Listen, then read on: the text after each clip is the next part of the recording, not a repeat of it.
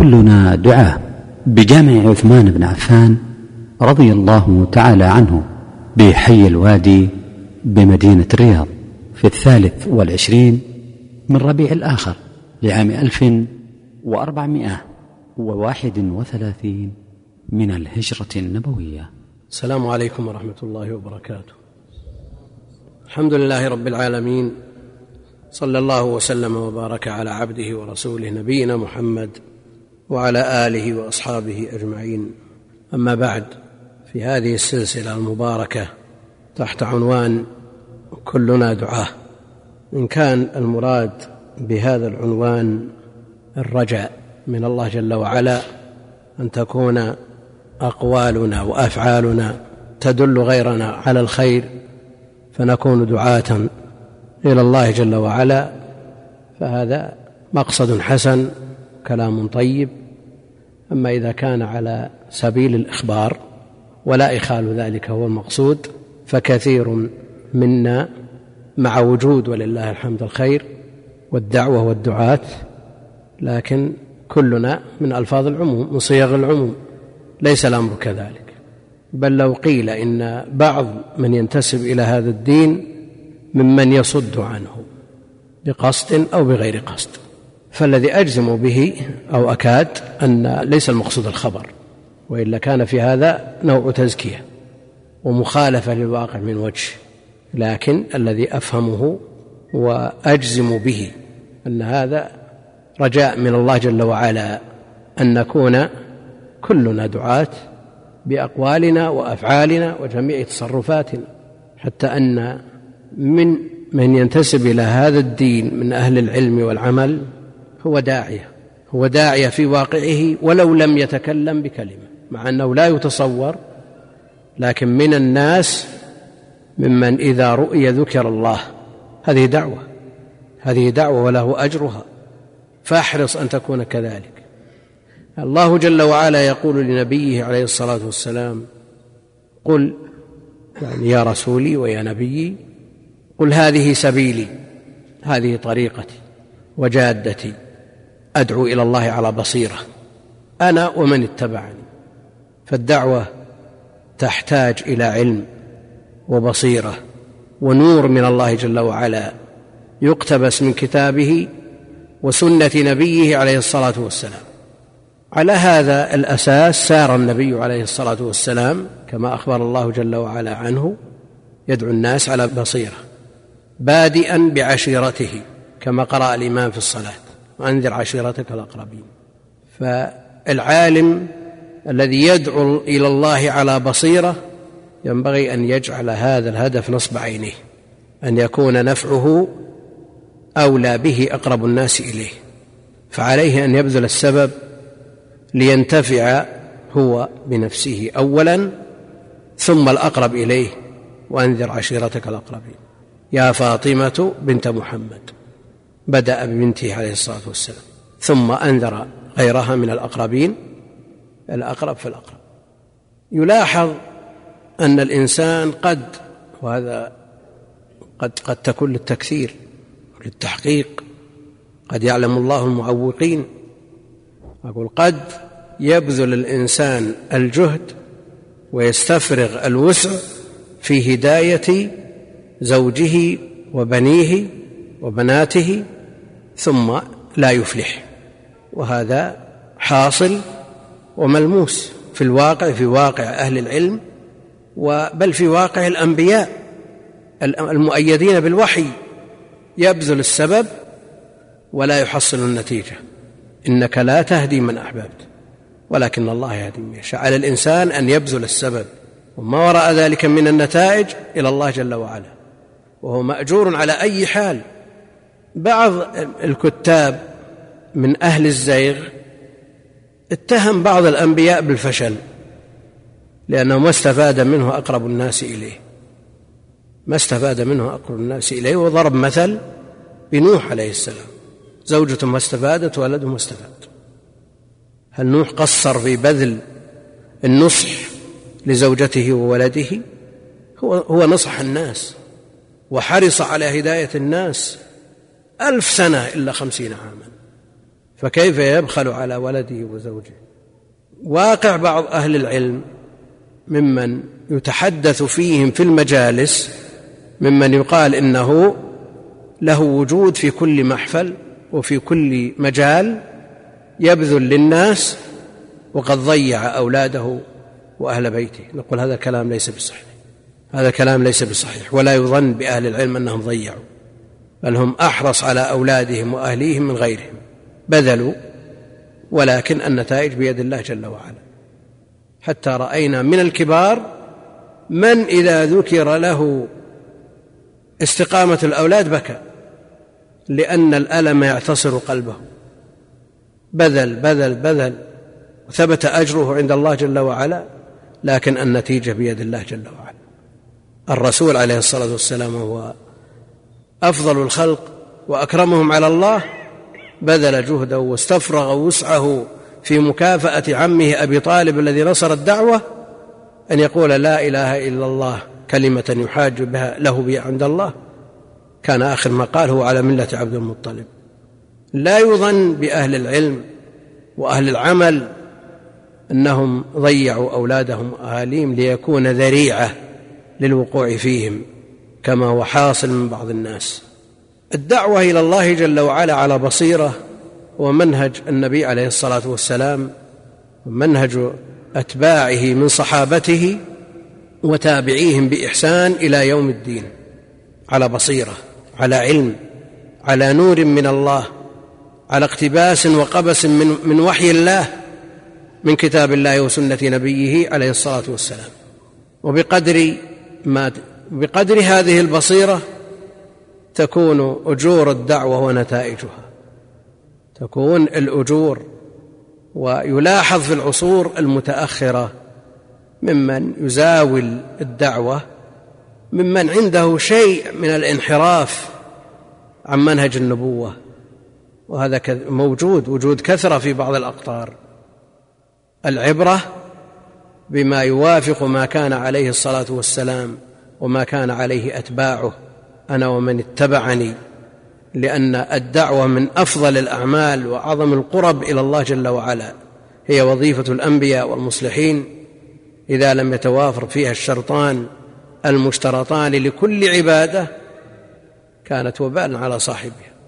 الإخلاص لله جل وعلا ويوجد في صفوفهم من يتكلم ومن يعظ ومن يعلم من في إخلاصه شيء من الخلل إلى أن يصل الحد إلى أن يكون هذا المتعلم وهذا المعلم من الثلاثة الذين هم أول من تسعر بهم النار. نسأل الله السلامة والعافية. المتابعة لرسول على للرسول عليه الصلاة والسلام الشرط الثاني لقبول العبادات ومتابعته تكون بالبصيرة التي أشير إليها في الآية الآنفة الذكر. الرسول عليه الصلاة والسلام داعية. بأقواله وأفعاله وهديه وسمته وشمائله وما جبل عليه من أخلاق عليه الصلاة والسلام. وتبعه على هذا الجيل الأول من الصحابة رضوان الله عليهم بدءا بالخلفاء الأربعة إلى من دونهم. تفرقوا في الأقطار وانتشروا في الأمصار وفتحوا الأقاليم بالدعوة بالقدوة نعم من من الأقاليم ما فتح بالسيف هذا أمر لا ينكر ومنها ما فتح بالدعوة. تفرق الصحابة في الأمصار لأن بعض الناس يقول إذا كان الأمر كما يقال في بلاد الحرمين الصلاة بمائه ألف صلاة في المسجد الحرام وبألف صلاة في مسجده عليه الصلاة والسلام فريضة واحدة في المسجد الحرام عن خمس وخمسين سنة. يستغرب بعض الناس كيف يفرق الصحابة؟ ويتركون هذه الأجور العظيمة تفرقوا من أجل الدعوة إلى هذا الدين. ولا شك أن النفع المتعدي أفضل من القاصر. من دل على هدى فله مثل أجر فاعله. ولأن يهدي الله بك رجلا واحدا خير لك من حمر. النعم طلبا لهذه الأجور تفرق الصحابة في الامصار والأقطار ومع ذلك لم ينسوا نصيبهم من الدنيا. زاولوا شيئا من التجارة ودعوا إلى الله جل وعلا بأقوالهم بأفعالهم اقتداء به عليه الصلاة والسلام حينما قال صلوا كما رأيتموني أصلي. رآهم حديث العهد بالإسلام يصلون فصلوا مثلهم فهم دعاة بالقول والفعل وهم دعاة في المعاملات والعقود وهم دعاة أيضا بالهدي والسمت. فانتشر الإسلام وقبل الإسلام من غير سيف في كثير من الأقاليم. هذا منهج السلف يدعون الناس بكتاب الله جل وعلا وبسنة نبيه عليه الصلاة والسلام. وهكذا ينبغي أن يكون التذكير بالقرآن. فذكر بالقرآن من يخاف وعيد. وكم من إنسان تاب وإنسان رجع وآب إلى صوابه ورشده لما سمع الإمام يقرأ. لأن التذكير بالقرآن أعظم من التذكير بغيره كما قال الله جل وعلا وأمر فذكر بالقرآن من يخاف وعيد فيكون التذكير بالقرآن وبما ثبت عن نبيه عن نبي الله عليه الصلاة والسلام. العلماء من التابعين إلى يومنا هذا كلهم دعاة لأنهم يقررون العلم المستنبط من الكتاب والسنة.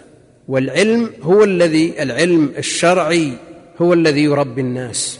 استنكر بعض طلاب العلم مع الأسف أن تسجل رسالة علمية في منهج فلان في الدعوة.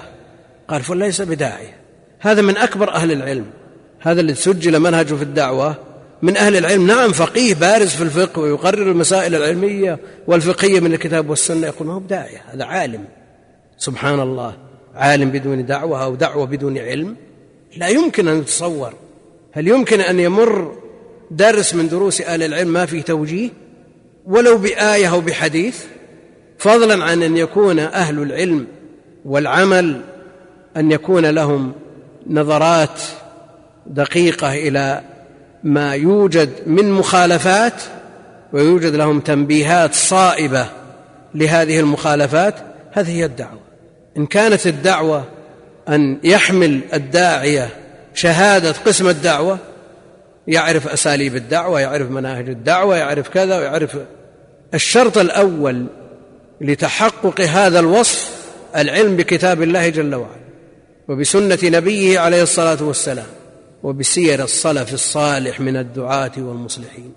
اما أن يتخرج طالب يحمل شهادة من قسم الدعوة مثلا ولا نقول إن هذا القسم لا لا فيه فائدة لكنها فائدة تحقق الوسيلة والغاية في الكتاب والسنة. ونظير ذلك من يتخرج من قسم المكتبات ويزاول العمل في المكتبات في مقابل شخص عنده هواية ورغبة ومعرفة بالكتب. فرق بين هذا وهذا. هذا يمكن يعرف الفهرسة. على الطريقة العشرية لكن ما يعرف ما في بطون هذه الكتب ولا يعرف التفاوت بين الطبعات ولا يعرف التفاوت بين الكتب من حيث الفائدة قوة وضعفا. فرق بين هذا وهذا وفرق بين من يزاول تخريج الأحاديث بالفعل والعمل والممارسة وبين من يزاول ذلك من خلال ما صنف من طرق التخريج. فرق بين هذا وهذا. فالداعيه الحقيقي الذي يعنى بكتاب الله وسنة نبيه عليه الصلاة والسلام ويكون لديه آه، نظرة إلى المجتمع وما يدور فيه ثم هو كالطبيب يعالج هذه الأمراض التي آه، توجد في هذا المجتمع. ومن أحسن قولا ممن دعا إلى الله. ما في أحسن من الدعوة اطلاقا. ومن أحسن قولا ممن دعا إلى الله. بعض المفسرين يقول إن المراد بهم المؤذنون وهم دعاة بلا شك يدعون إلى أعظم شعيرة من شعائر الإسلام وهي الصلاة لكن الآية أعم من ذلك. الدعوة إلى الأصل الذي هو الإسلام والدعوة إلى الشعائر الدعوة إلى الاستقامة لزوم الصراط المستقيم كل هذه وغيرها مما يدخل في القول الأحسن. ادع إلى سبيل ربك بالحكمة والموعظة الحسنة. العالم الذي يربي الناس ويعلمهم يتعلم اولا ثم يعلم يعمل بما علم ويعلم. هذا هو الرباني عند أهل العلم. وإن أثر عن ابن عباس أنه الذي يربي الناس بصغار العلم قبل كباره وهذه طريقة ومسلك معروف عند أهل العلم أنهم يربون الصغار على صغار المسائل. ثم يتدرجون معهم إلى أن يدركوا من العلم ما يدركون. فهم ربانيون. الداعية أو العالم إن لم يحقق الهدف من العلم وهو العمل فلا قيمة لعلمه ولا لدعوته. وإلى وقت قريب شيء أدركناه تأثر العامة بالعلماء بالمشايخ يتأثرون بهم كثيرا. أما الآن فما أثر كثير من طلاب العلم في عامة الناس. العامة في كثير وفي غالب الأحوال أحرص من كثير من طلاب العلم على العمل. وانظر ترى انظر أطراف الصفوف من من الذي فيها وانظر روضة المسجد من فيها هل يتأثر العامة بطالب علم أكثر أوقاته يقضي خلف الإمام؟ وهذا موجود مع الأسف ما يتأثرون بمثل هذا. يتأثرون بمن اقترن علمه بالعمل لأن العمل هو الثمرة. فضلا عن أن يكون عند بعض من ينتسب إلى طلب العلم مخالفات ظاهرة. هذا لا قيمة له ولا أثر له في عموم المسلمين.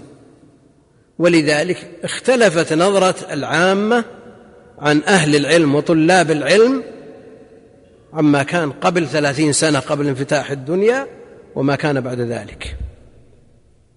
صاروا يزدرون ويتندرون ببعض طلاب العلم. لماذا؟ لأن الثمره قلت. وتبعا لها الأثر يقل.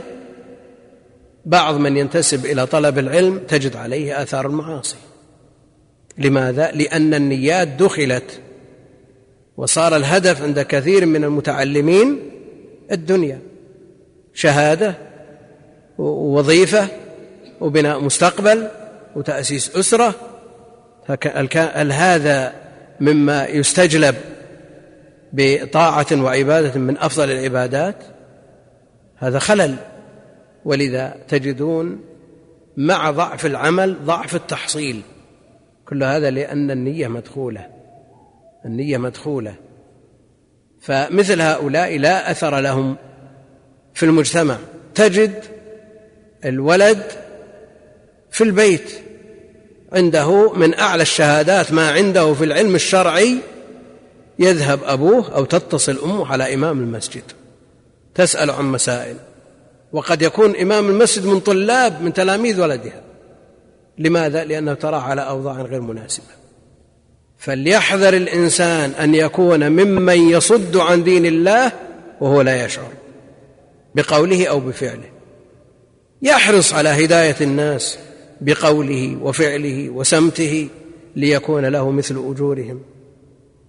كم من الأجور التي تترتب على اقتداء الناس بك في الخير؟ أنت دللتهم بقولك أو بفعلك فلك مثل أجورهم. لكن الحذر الحذر أن يترتب على تصرفاتك الصد عن دين الله. تجد بعض الشباب يتقدم إلى الصلاة مع الأذان. لأنه سمع ما سمع من الحث على ذلك. ثم إذا رأى الشيخ الفلاني أو طالب العلم الفلاني يتأخر قال لو كان هذا فيه أجر كان تقدم الشيخ ثم يتأخر تبعا لذلك. وقس على هذا كثير من التصرفات. من أمثلة ذلك الجلوس بعد صلاة الصبح إلى انتشار الشمس. كم يجلس في المساجد؟ ندر والله إننا في بعض البلدان نخرج من المسجد ويقفل. لأن ما في حد يجلس. ما تعودوا. لماذا؟ لأن ما لهم قدوات يجلسون. لو نشأ الشباب على وجود من يجلس وساعد الناس بعضهم بعضا ونشط الناس بعضهم بعضا وجدت هذه الشعيرة التي تكاد أن تكون أن تندثر. وكان النبي عليه الصلاة والسلام يجلس في مصلاه حتى تنتشر الشمس. هذا ثابت من فعله في الصحيح عليه الصلاة والسلام. فضلا عن الأجر المرتب على ذلك إن صح لكنها سنه تكاد تكون اندثرت. في بلاد ينظر إليها على أنها أفضل البلاد ووجدنا في بلاد ينظر إليها نظرة أقل بكثير. صلينا الفجر في مسجد في بلد لا يلتفت إليه بالنسبة للاستقامة والعلم وما أشبه ذلك. وجدنا في المسجد صف كامل. جلسوا إلى أن انتشرت الشمس. يعني ما أدري هل سبب ذلك التشبع في بعض البلدان وأنهم من كثر من من من من, من كثرة ما قيل هذا بلد استقامة وهذا بلد علم وبلد كذا تشبعوا حتى صاروا كأنهم ليسوا بحاجة. هذه زرية. نسأل الله العافية. أن ننسحب مما وصفنا به بهذه بهذه الطريقة وهذا الأسلوب. المقصود أن الحديث في هذا الباب ذو شجون. في الحديث المخرج عند أبي داود وغيره وهذا ينبغي أن يكون محل عناية من طالب العلم لا سيما إذا أراد أن يقتدى به الجاهر بالقرآن كالجاهر بالصدقة والمسر بالقرآن كالمسر بالصدقة. هل معنى الجاهر؟ يعني المعلن وإن أخفى صوته كالجاهر بالصدقة أو أن الجاهر الذي يرفع صوته. ونريد أن أتوصل من هذا إلى أن كثير من أهل العلم لا تراهم يقرؤون القرآن في المساجد وإنما يقرؤونها في البيوت يقرؤونه في البيوت وبالليل على وجه الخصوص. وعلى هذا نشأ الطلاب. ما يعرفون مزاولة العلماء لهذا العمل الجليل في بيوتهم فتجد كثيرا منهم يمر عليه الشهر والشهران ما يفتح المصحف. بل صارحنا بعضهم أنه لا يعرف القرآن إلا في رمضان. وتجده من حلقة إلى حلقة في طلب العلم. وعلى هذا إذا كان هذا العالم ممن يقتدى به وقرأ القرآن في المسجد وبادر إلى الصلاة وقرأ وجلس بعد الصلاة من أجل أن يقتدى به هذا له أجر من يقتدي به. وإن كان الإسرار أفضل. وقل مثل هذا في الصدقة وقل مثل هذا في كثير من الأعمال التي الإسرار بها أفضل. لكن إذا ترتب على ذلك من من يقتدي به فلا شك أنه حينئذ يكون أفضل وقد يعرض للمفوق ما يجعله فائقا.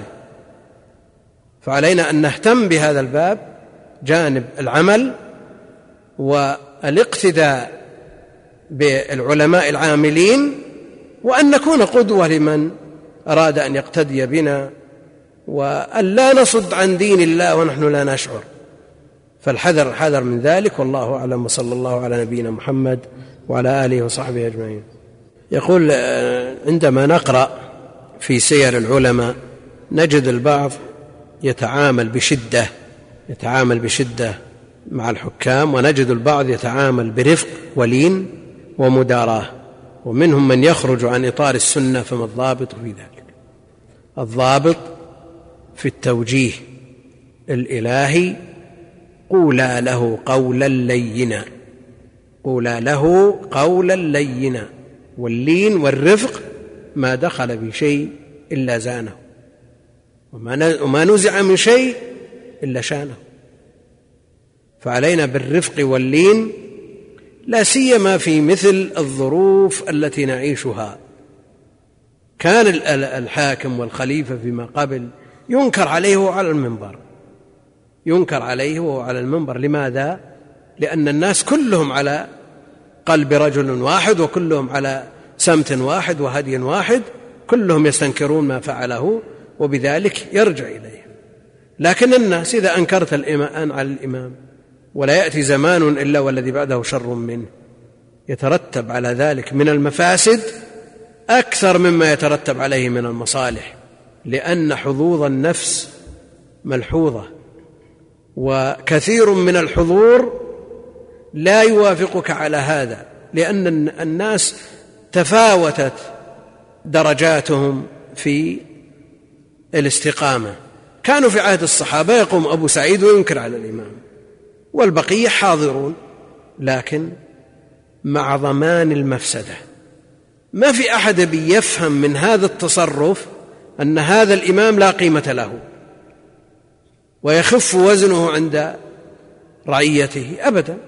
هذا منكر يغير بالأسلوب المناسب قد يكون مناسب في وقته لكن في وقتنا تترتب عليه من الآثار والمفاسد أكثر مما يترتب عليه من المصلحة وأهل العلم قاطبة.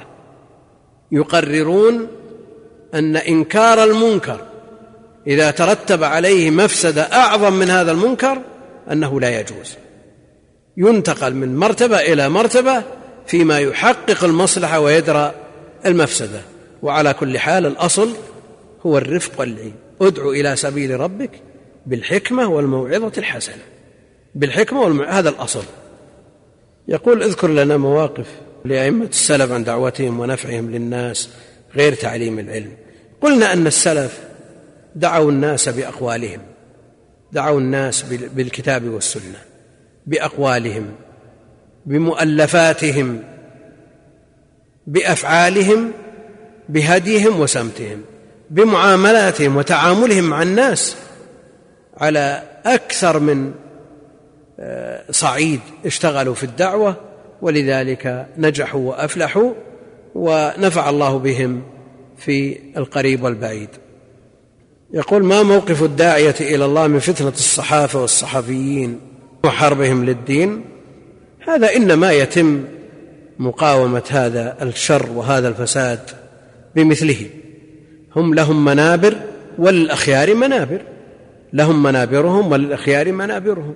عن طريق الخطب عن طريق الدروس والمحاضرات والدورات والندوات يبين الخير للناس وينقض ما يريدونه من شبه وإن أمكن إيقافهم بقوة السلطان فهذا هو الأولى والأجدى والأسرع. هذا هو الأسرع. وإنما يتم ذلك بتعاون أهل العلم مع الولاة. ولا وسيلة ولا طريق إلا ذلك. يقول كيف نجمع بين الدعوة وبين طلب العلم؟ إننا ما زلنا في مرحلة طلب العلم. المراتب التي رتبها أهل العلم كالإمام المجدد رحمه الله وغيرهم من أهل العلم من المتقدمين والمتأخرين أنه لا بد أن يبدأ بالعلم ثم العمل به ثم الدعوة إليه. لكن إذا عرفت مسألة بأدلتها وعملت بها صرت عالما بها. فادع إليها. لا يلزم أن تحيط بالعلم كله حتى تزاول الدعوة. أنت عرفت أن هذا الحكم هذا حرام أو هذا حلال وطبقت على نفسك وعلى من تحت يدك. تدعو الناس إلى مثل هذا. ما يلزم أن تحيط بجميع أبواب الدين من أجل أن تدعو أو تنكر منكرا رأيته وعرفت أنه منكر بالدليل. فلا تعارض بين طلب العلم والعمل به والدعوة إليه لأن هذا الترتيب قد يفهم بعض الناس أننا لا بد أن نتعلم. فإذا فرغنا من التعلم بدأنا بالعمل وإذا فرغنا من العمل بدأنا بالدعوة إلى هذا كلام ليس بصحيح. وإلا فمعناه أنك تجلس عشر سنين تتعلم العلم ولا تعمل به. لأن هذه مرحلة ثانية بعد العلم.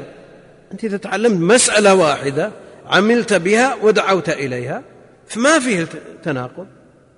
قد يكون التجرد للدعوة وبذل الأوقات فيها والضرب في الأرض من أجلها قد يكون فيه ما يعوق عن شيء من التحصيل يقال هذا يؤجل حتى يتمكن الإنسان من شيء من العلم يعينه على مثل هذا. وإلا فلا تعارض بين طلب العلم والدعوة. يقول ما رأيكم في القنوات الفضائية التي تدعو إلى الله على منهج السلف الصالح؟ القنوات الفضائية التي تدعو إلى الله على منهج السلف الصالح. أنت قل تدعو إلى الله قل تدعو إلى الله. أما تزكيتها إلى هذا الحد أن تكون على منهج السلف الصالح لا تسلم من دخن وفيها ما يلاحظ لكن لا شك أن تخفيف الشر مطلوب وإيصال الخير مطلوب وارتكاب أخف الضررين أمر مقرر في الشرع. فإذا وجد مثل هذه القنوات التي يقوم عليها نفر من أهل التحري بحسب القدرة والاستطاعة وإلا التحري الكامل وهذا قد قد لا يمكن من خلال هذه القنوات لأن عليها ما يلاحظ مهما كانت أما كونه على منهج السلف الصالح فلا. أما الذي يرى حرمة التصوير فالمسألة من أولها مهدومة.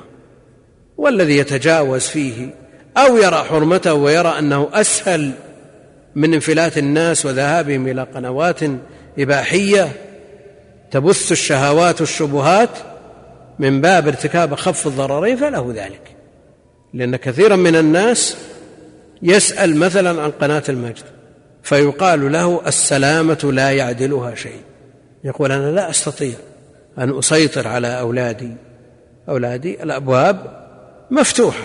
يذهبون إلى الجيران يذهبون إلى الأقارب يذهبون إلى مقاهي مقاهي الإنترنت. فلا أستطيع وهم طلبوا المجد.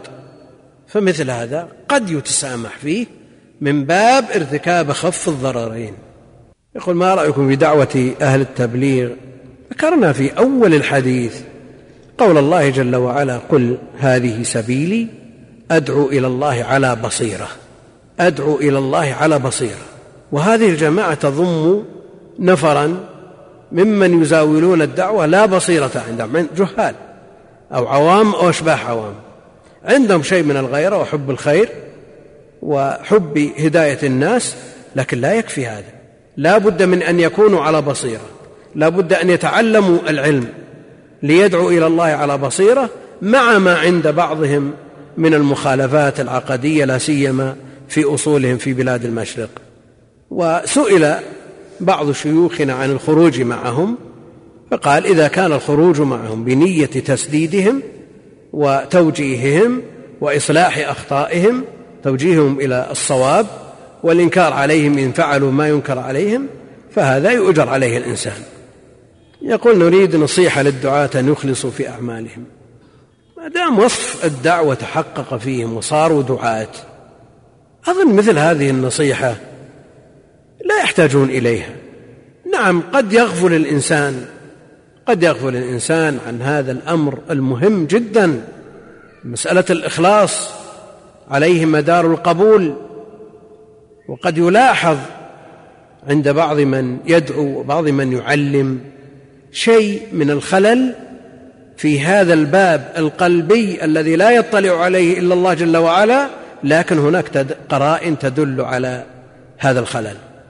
يدعى من الشباب داعية ويجلس على الكرسي وبجواره من يقدم ثم يكون هذا الشاب قد أحضر سيرته في ورقة يعطيها المقدم من تحت الماء الماصة ليقرأها فيقرأها ويثني عليه ويمدح ثم بعد ذلك ينكر عليه أنني لا أرضى بمثل هذا.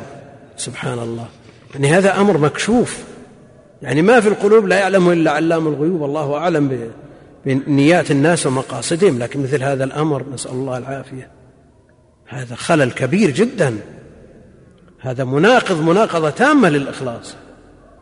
ابن القيم رحمه الله تعالى في الفوائد يقول إذا حدثتك نفسك بالإخلاص إذا حدثتك نفسك بالإخلاص فاعمد إلى حب المدح والثناء فاذبحه بسكين علمك ويقينك أنه لا أحد ينفع مدحه ولا يضر ذمه إلا الله جل وعلا. الله جل وعلا. لما جاء الأعرابي إلى النبي عليه الصلاة والسلام فقال أعطني يا رسول الله فإن مدحي زين وذمي شين قال ذاك الله. ومع الأسف أننا لا ننظر إلى مدح الله مثل ما ننظر إلى مدح المخلوق. يعني لو واحد قيل له مهما كان منزلته إلا من عصم الله. قيل له البارحة إحنا بمجلس فلان الأمير أو فلان الوزير ومر ذكرك وأثنى عليك وبالغ في الثناء. في الغالب أنه لا ينام من الفرح. طيب وش بيسوي لك المسكين ده؟ اعلم لو أن الأمة اجتمعوا على أن أن ينفعوك بشيء لم يقدروا له فلن ينفعوك. ونغفل أو نتغافل عن من ذكرني في نفسه ذكرته في نفسي. ومن ذكرني في ملأ ذكرته في ملأ خير منهم. يعني هذا ما يؤثر بنا مثل ذاك. هذا خلل. والله المستعان. يقول ما هو واجبنا تجاه الأقصى في الوقت الحالي؟ لا شك أن ما يحصل وما يحاك وما يدبر للمسجد الأقصى مسرى رسول الله صلى الله عليه وسلم الذي بارك الله حوله فكيف به؟ ما يزاول وما يمارس شيء يعتصر القلوب. لكن ما الذي بيد الشعوب؟ إلا الدعاء وصدق اللجأ إلى الله جل وعلا هذا يملكه كل أحد. ثم بعد ذلك السعي الحثيث مع أهل العلم الذين لهم ارتباط بولاة الأمور أن يبذلوا وسعهم يبذلوا جهدهم في إنقاذ الأقصى والله المستعان. وكذلك في بقية الجهات التي يتعرض لها المسلمون للقتل والانتهاك ونهب الأموال وانتهاك الأعراض وغير ذلك لكن المسلم الآن مغلوب على أمره. لا يستطيع أن يقدم شيئا لأن الأمم تكالبت على هذه الأمة. ولا حل فردي لا يمكن أن يوجد حل فردي أو من أفراد. لا بد أن تكون الحلول جماعية. يكون فيها التلاحم بين الشعوب وبين ولاة الأمور من العلماء والحكام. يقول الداعية المتفرغ للدعوة يحتاج إلى معاش فأنى يكون له ذلك إلا بأخذ الرزق فهل يعد ذلك خادشا لإخلاصه؟ وكيف يتخلص منه؟ لا بد أن نفرق بين من أخذ ليدعو وبين من دعا ليأخذ. كما قيل في الحج. من حج ليأخذ هذا لا حج له كما قال أهل العلم. ومن أخذ ليحج ويستعين بما يأخذ للحج هذا أجره وافر عند الله جل وعلا. وقل مثل هذا في من يتفرغ لنفع المسلمين من الدعاة والعلماء والمعلمين والقضاة وغيرهم. فإذا أخذ أجرا على تعليمه أو على قضائه أو على دعوته أجرا يمكنه من التفرغ لهذا العمل الذي لا بد من القيام به فلا شيء عليه في ذلك ولا يخدش في إخلاصه. الإشكال إذا كان له أثر لا يدعو إلا بكذا فهو يدعو ليأخذ هذا محل الإشكال. أما يأخذ ليدعو ليتمكن فالله جل وعلا قال ولا تنس نصيبك من الدنيا. فرق بين من يجعل الهدف الذي من أجله وجد وخلق تحقيق العبودية ويستعين على تحقيق هذا الهدف بأخذ نصيبه من الدنيا. فيكون تكون هذه الوسيلة التي تحقق الهدف لها حكم الهدف وما لا يتم الواجب إلا به فهو واجب. لكن الإشكال في من يكون في من يرى أن الهدف على حد زعمهم عمارة الأرض واستعمركم فيها. فتجده سعيا لتحقيق هذا الهدف يتنازل عن كثير من الأمور التي أمر بها شرعا أو نهي عنها شرعا من أجل تحقيق هذا الهدف. والله جل وعلا يقول وما خلقت الجن والإنس إلا ليعبدون فالهدف تحقيق العبودية وينبغي أن يذل كل وسيلة وكل غاية من أجل تحقيق هذا الهدف. يقول أنا أحد طلاب الثانوية وهناك بعض الشباب في الفصل يشغلون الأغاني وقد تعبنا معهم فما الحل؟ الآن صارت الأغاني والموسيقى والمعازف تسمع في المساجد وكان الإنكار في أول الأمر فيه قوة. فيه قوة على المستوى المطلوب ثم أخذ يضعف ويتضاءل ويخفت إلى أن صرنا نسمع بدون إنكار لا سيما مع وجود الذرائع التي تقول تنكر أو لا تنكر. هذا الجوال الذي فيه هذه الآلات هذه الموسيقى مع شخص أعجمي ما يفهم وش تقول.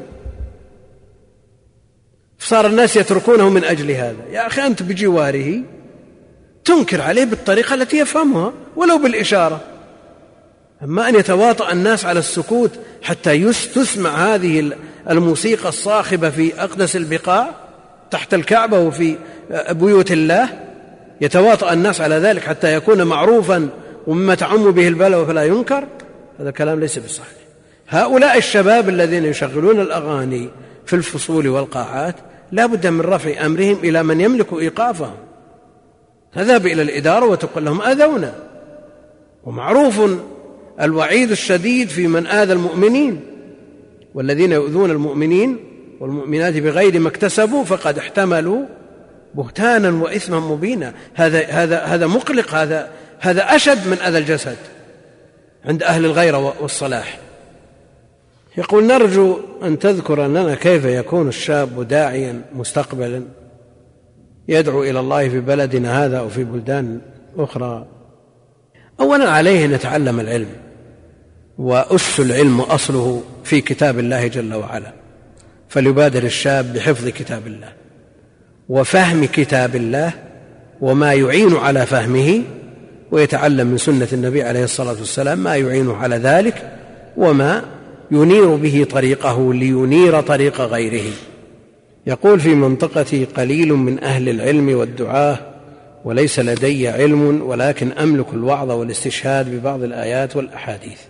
إذا كنت تستطيع أن تقف أمام الناس وتوجه الناس وتوضح للناس ما عندهم من المخالفات والتقصير فالموضوع الذي تريد أن تتحدث فيه حضر له قبل أن تحضر. وإذا أشكل عليك شيء من مسائله فاسأل عنها. يقول أنا أحد شباب التحفيظ وكلما دعوت أحدا إلى ترك معصية أو فعل معروف يرد علي بقوله كلم أخاك اولا ثم كلمنا.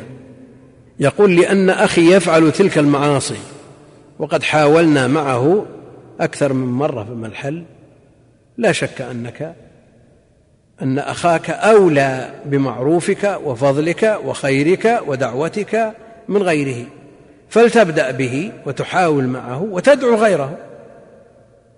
لأنك كما تحرص على إنقاذ أخيك من النسب تحرص على إنقاذ أخيك في الدين وتبين لهم أنك بينت وأن الهداية ليست بيدك.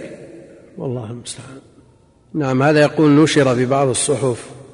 إن توقير العلماء والدعاة جفاء وغلو. يعني في في آن واحد لا يجتمعان ومن شخص واحد ولشخص واحد. إن كان يريد جفاء من شخص وغلو من شخص أو جفاء بالنسبة لشخص وغلو بالنسبة لشخص إذا انفكت الجهة هذا الكلام صحيح.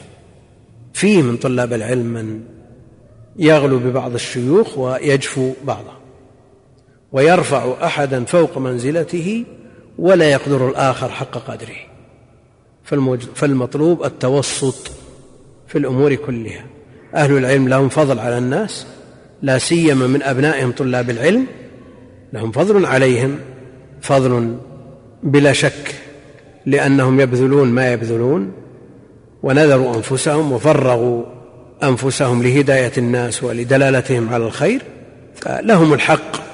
ومعلوم فضل العالم وما جاء فيه من النصوص ويمثل الآجري في أخلاق العلماء فضل العالم على الناس بقوم سلكوا واديا. فيه الأشجار الكثيرة وفيه السباع وفيه الهوام في ليلة مظلمة. فئام من الناس سلكوا هذا الوادي. إن سلم من شجرة ما سلم من حية إن سلم من حية ما سلم من سبع إلى غير ذلك. في ليلة حالكة الظلام ثم جاء شخص معه مصباح ومشى أمامهم بهذا المصباح حتى أخرجهم من هذا الوادي.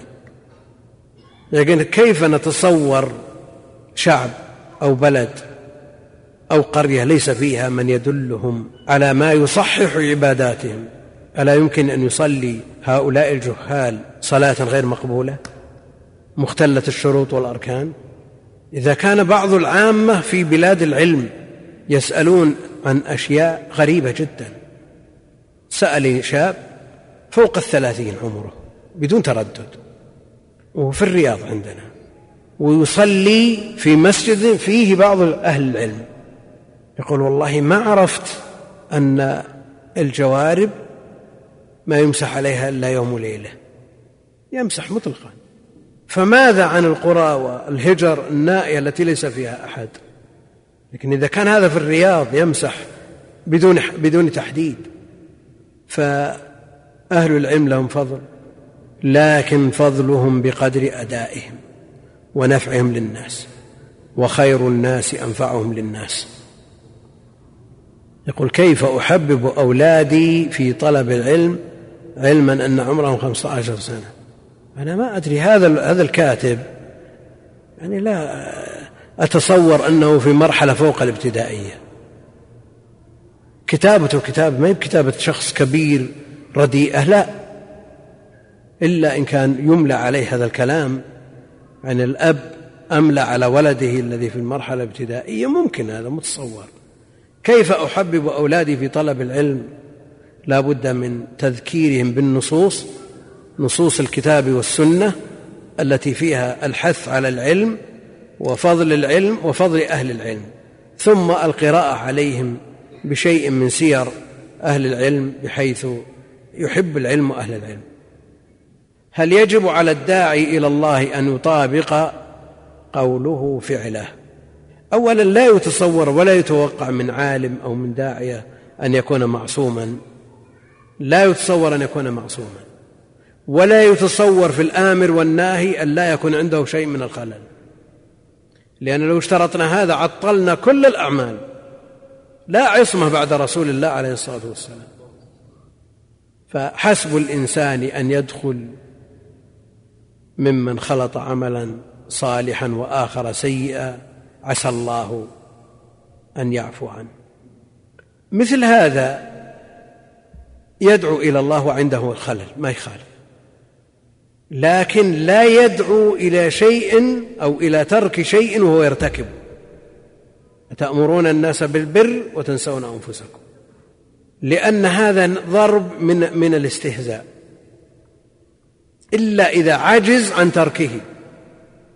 بعض الناس بعض الآباء تجد يدخن ويدعو أولاده وينهاهم وينصحهم ويوجههم ويدعو غيرهم إلى ترك الدخان. يقول لا أنت تدخن. قال والله حاولت وعجزت مع أنه لو صدق مع الله جل وعلا أعانه على ترك الدخان. يعني إذا تصور الناس مثل هذا أنه يعجز فكيف يتصور أن يلتفت من هو على كرسي حلاق يحلق لحيته إلى جاره على الكرسي الثاني يقول له اتق الله لا تحلق لحيتك. هذا استهزاء واستهتار لكن يبقى أنه لا يتصور ولا يفترض العصمة في أحد. تجد هذا يدعو الناس إلى أبواب من أبواب الخير وعنده خلل في أبواب أخرى. هذا له أجره وعليه وزره والجهة منفكة. لكن الإشكال في كونه ينهى عن ذنب وهو يرتكبه عار عليك. لا تنهى عن خلق وتأتي مثله عار عليك إن فعلت عظيم. يقول الكثير اليوم من الشباب وطلاب العلم يتزاحمون على أعمال البر عموما والاشتراك فيها وتأسيس الجمعيات التي تعنى بذلك ولا تجد لأحدهم أي مشاركة في الدعوة إلى الله. وإذا طلب منهم ذلك تحججوا أو تحججوا باستغراق أوقاتهم لأعمال البر فلا نجد إلا القليل الذي يهتم بالشباب ودعوتهم والجلوس معهم وزيارتهم في أماكن تجمعاتهم فأيهما أفضل؟ الدعوة إلى الله مع أعمال البر في هذا الزمان. من نعم الله جل وعلا بل من أعظم نعمه على هذه الأمة أن نوع لها العبادات وكل ميسر لما خلق له. تجد بعض الناس عنده البذل البدني. البذل البدني لا يمل ولا يكل تجده ليل نهار يعمل ببدنه. وبعض الناس يبذل العلم ليل نهار وبعضهم يبذل المال بدون قياس. والأمة في مجموعها متكاملة. والحمد لله وكل الأبواب ولله الحمد مغطاة. بقدر ولو لم يكن كامل أو قريب من الكمال لكن التوازن موجود الدعاة موجودون القضاة العلماء العاملون بأعمال الأبدان المنفقون للأموال موجودون وإن كان التقصير عند كل حاصل. لكن يبقى أن التنوع هذا من مقاصد الشرع. فلا يتجه الناس كلهم إلى عمل واحد وعلى سمت واحد فتعطل الأعمال الأخرى. بعض الناس عنده استعداد يقرأ في اليوم من القرآن عشرة أجزاء لكن يشق عليه أن يصلي ركعتين. فإنه يعني من الإيغال في مثل هذا الباب يجلس ساعتين ثلاث يقرأ عشرة فإذا مرت به آية السجدة استصعبه. وبعض الناس مستعد يدفع الملايين ولا يركع ركعتين. وبعض الناس عنده استعداد يصلي مئة ركعة ولا يدفع درهم. فتنوع هذه العبادات من نعم الله جل وعلا على خلقه. الواجب لا بد من أدائه على كل أحد. هذا قاسم مشترك للجميع. يبقى القدر الزائد على الواجب. هذا والله نفسه ما, ما تسمح ببذل الأموال مع وفائه بالزكاة والنفقات الواجبة وعنده استعداد يختم ببدنه. يؤجر على خدمته. وفتح الله له باب. بعض الناس مستعد آه، يبذل الأموال ولا يحرك ساكن ببدنه. نقول ادفع الأموال والأمة بحاجة إلى المال. وهكذا في جميع أبواب البر. وإذا قام شخص بعمل ونجح فيه ليس من المصلحة أن يكلف بغيره. إلا إذا كان وقته يستوعب ويرى منه أو يؤنس منه النجاح في العمل الثاني. افتأتي إلى شخص لزم التعليم وعنده دروس منظمة وثابتة تقول له تعال في عصر رمضان نخرج إلى أماكن تجمع الشباب وندعوهم ونوزع عليهم أشرطة ومطويات وكذا. عنده درس يا أخي. بينما عندك شخص آخر مستعد أن يجلس إلى الفجر يوزع والحمد لله إذا قام إذا قامت هذه الأمور هذا على يد بعض الناس وهذا على يد الحمد لله هذا التكامل وهذا هو المطلوب شرعا. التوازن مطلوب ولذلك من جاء يسأل النبي عليه الصلاة والسلام عن أفضل الأعمال عدد من الصحابة. وتجد جوابه عليه الصلاة والسلام لهذا يختلف عن جوابه عن هذا. ما قال لهم كلهم آه، الجهاد في سبيل الله. لا. ولا قال لهم كلهم بر الوالدين ولا قال لهم قال لواحد كذا ولواحد كذا لأنه ينظر الناس آه، أشبه ما يكون كل واحد منهم بمدرسة. كما أن العلماء مدارس كل عالم مدرسة مستقلة تختلف عن غيره كذلك طاقات الناس أيضا كل واحد منهم يختلف عن غيره. فقد ينفع هذا في هذا الباب وإذا وجهته إلى غيره تجده صفر. ما تكلفوا بهذا. يوجه إلى ما ينفع. ويجد نفسه تنشرح لهذا العمل. أما أن يكلف في عمل لا يطيقه أو لا يحسنه هذا تضييع وتفتيت للجهود. فإذا درست أوضاع أهل الخير ومحبيه فينبغي أن يصنفوا كل ما يناسبه. فلا تكلف هذا شخص اعتاد ملازمة المسجد وقراءة القرآن وينفع الله جل وعلا بعلمه وبدعوته الصالحة. قد ينفع الله بها الأمة ويزيل عنها غمة بسبب دعوة صالحة. تقول تعال نوزع مطويات في هذا عمل خير لا شك ودعوة إلى الله لكن خل هذا في سبيله وابحث عن آخر. ولو أطرت ذلك الآخر الذي عنده استعداد إلى الفجر يوزع أن يأتي يجلس في المسجد ربع ساعة يقرأ جزء من القرآن ما استطاع. فلا شك أن هذا فيه شيء من آه، التضييع إذا كلفنا الناس في غير ما يهوون ويستطيعون. يقول انتشر في هذا العصر توسع كثير من النساء في أمر اللباس والسؤال ما حد اللباس بالنسبة للمرأة مع المرأة؟ وهل هناك نص صريح في المسألة؟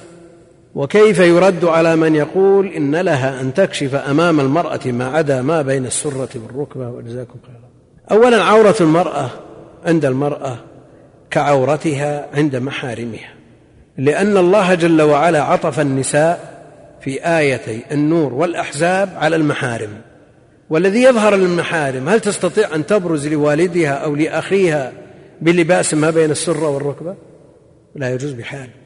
لا لأبيها ولا لأخيها ولا لابنها فضلا عن ابن زوجها أو عن من هم أبعد من ذلك. فعورتها عند النساء كعورتها عند المحارم. ودليل آيتي أو الدلالة من آيتي النور والنساء والأحزاب نص في الموضوع.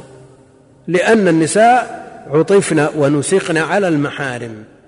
من يقول بأن العورة أمام المرأة ما بين السرة والركبة؟ هل يتصور أن يقول تلبس المرأة بلوزة إلى الركبة؟ أولا كلهم بالإجماع يقررون أن ما لا يتم الواجب إلا به فهو واجب. وكيف تستر عورتها إذا لبست إلى الركبة؟ إذا لبست إلى الركبة سوف تخرج سوءتها. حتى على قول من يقول أنها إلى الركبة يلزم ويجب ستر ما تحت الركبة شبر على الأقل لئلا ينكشف الفخذ. لأن ما لا يتم الواجب إلا به فهو واجب. ما نأخذ الكلام مجرد لأنها إذا سترت الركبة سوف يخرج الفخذ لا محالة. فلا بد من ستر ما تحت الركبة ولو بشبر على الأقل. حتى على القول بأن العورة من السرة إلى الركبة فيجتمع القولان في قول واحد ولا يكون هناك خلاف. يعني يبقى أعالي البدن هو محل الخلاف. أما ما تحت الركبة إلى منتصف الساق أو دونه حماية للعورة حتى على القول الآخر هذا أمر لا بد منه. هل يتصور الذي يقول من السرة إلى الركبة أنه يجيز إذا جلست المرأة بلباس إلى الركبة أن يرى فخذها؟ هل يمكن ستر الفخذ بلباس إلى الركبة فقط؟ ما يمكن مستحيل. لو أهوت إلى الأرض لتأخذ شيئا ولباسها إلى الركبة ألا تنكشف سوءتها؟ إذا يجب ستر ما تحت الركبة حتى على القول الثاني.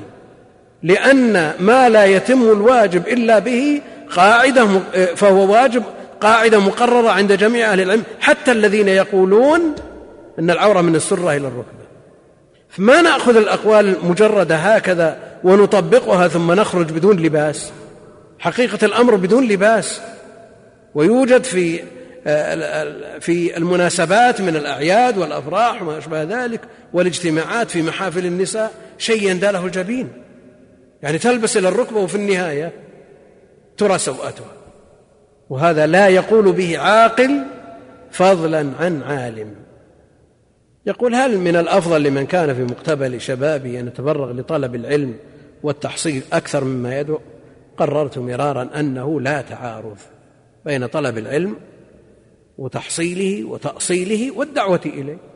لما رجعت من الدرس وعرض في, المس في الدرس عشر مسائل هذه المسائل عرفتها بدليلها أدعو إليها. ولا ولا يلزم من ذلك أن تتخلف عن الدرس اللاحق من أجل أن تبلغ عشر هذه المسائل. ما يلزم ولا تعارض. يقول ما أفضل الشروع لمنظومة القواعد الفقهية والأربعين النووية؟ القواعد الفقهية أي قواعد فقهية؟ طيب. ابن سعدي ما ما تولى شرحها بنفسه؟ رحمه الله. فصاحب الدار أعرف بما في الدار. الأربعين النووية يعني إذا كان طالب علم مبتدئ تليق به المختصرات فللعلماء المتأخرين شروح مطبوعة ومسموعة. وإن كان متأهلا للنظر في كلام أهل العلم لا سيما سلف هذه الأمة وأئمتها فما فيه أفضل من من جامع العلوم والحكم لابن رجب رحمه الله. يقول كثر في زماننا هذا بين أهل العلم أي طلاب العلم التحدث في فضول الكلام كثرة الطعام. الفضول عموما القدر الزائد على الحاجة لا شك أنه عائق. والمنافذ إلى القلب هي فضول الكلام فضول الاستماع فضول النوم فضول الأكل فضول الخلطة. هذه كلها مؤثرة على القلب ولا محالة. فخفف منها واقتصر على قدر الحاجة. هذا يسأل يقول آه، بيان بعض الخطط التي تفيد طالب العلم في مسيرته العلمية مع الإشارة إلى بعض المراجع خصوصا في الشريعة وما يمت بها وطرق الإفادة منها. هذه فيها أشرطة كثيرة لأهل العلم وعلى وجه الخصوص أنا بالنسبة لي كيف يبني طالب العلم مكتبته؟ في أشرطة خمسة أو ستة بينت فيها طبقات المتعلمين وما يليق بكل طبقة من الكتب في جميع الفنون فيراجعه من شاء. هذا يقول نشرت الصحف. يقول نشرت الصحف في اليومين الماضيين فتوى لمجموعة أسموهم علماء دين مسلمين في ماردين ينقضون فتوى شيخ الإسلام فيما حصل لماردين أيام التتار وأنه لم يعد الآن ما يعرف ببلاد إسلام وبلاد كفر. في ظل العولمة بل عالم واحد يسوده التسامح. هذا الكلام ليس بصحيح. فيه دار إسلام وفيه دار حرب. دار إسلام وفيه دار حرب. هذا أمر مقرر بالإجماع. ما يخالف فيه أحد من علماء الملة. يقول وأن الجهاد فقط لدفع العدوان وردع الظلم. الذي يقول أن الجهاد جهاد دفع لا جهاد طلب. ماذا يقول عن الجزية؟ كيف تؤخذ الجزية في جهاد الدفع؟ أو يلغي الجزية؟ هل ينتظر أن يغزى بلاد المسلمين من قبل من تؤخذ منهم الجزية فإذا حضروا بقضهم وقضيضهم وجيوشهم وأسلحتهم نأخذ منهم الجزية؟ كيف تصور جزية من غير جهاد طلب؟ والله المستعان. والله أعلم. وصلى الله وسلم وبارك على عبده ورسوله نبينا محمد وعلى آله وصحبه أجمعين.